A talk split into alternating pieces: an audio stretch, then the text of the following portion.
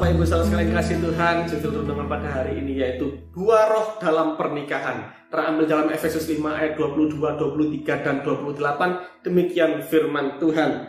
Hai istri tunduklah kepada suamimu seperti kepada Tuhan karena suami adalah kepala istri sama seperti Kristus adalah kepala jemaat. Dialah yang menyelamatkan tubuh. Ayat 28 demikian juga suami harus mengasihi istrinya sama seperti tubuhnya sendiri. Siapa yang mengasihi istrinya, mengasihi dirinya sendiri. Amin. Bapak Ibu saudara sekalian kasih Tuhan, pernikahan itu adalah sebuah momen yang indah di dalam hidup manusia, terutama manusia Kristiani. Karena ada keterlibatan Tuhan di sana.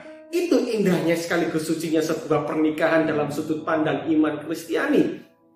Ada pernikahan yang bertahan lama sampai maut yang memisahkan mereka, tapi ada juga pernikahan yang relatif singkat setahun, dua tahun, lima tahun mungkin dan berakhir dengan perceraian atau saling meninggalkan. Apakah Tuhan harus disalahkan di sini? Tentu tidak, karena Tuhan tidak pernah dan tidak akan pernah salah. Manusialah biang kerok kesalahan itu. Manusialah penyebab dari semua kesalahan. Firman Tuhan mengatakan bahwa suami harus mengasihi istrinya dan demikian pula istri harus menghormati suaminya. Bagaimanakah caranya agar suami atau istri bisa saling merendahkan diri, mengasihi dan menghormati?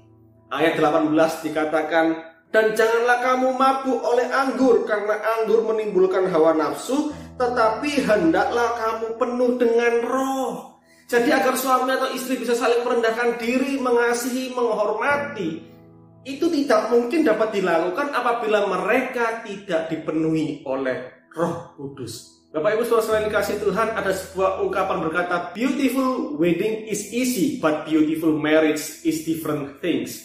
Membuat acara pernikahan menjadi indah adalah sebuah hal yang mudah, tetapi membuat perjalanan pernikahan menjadi indah bukanlah hal yang mudah.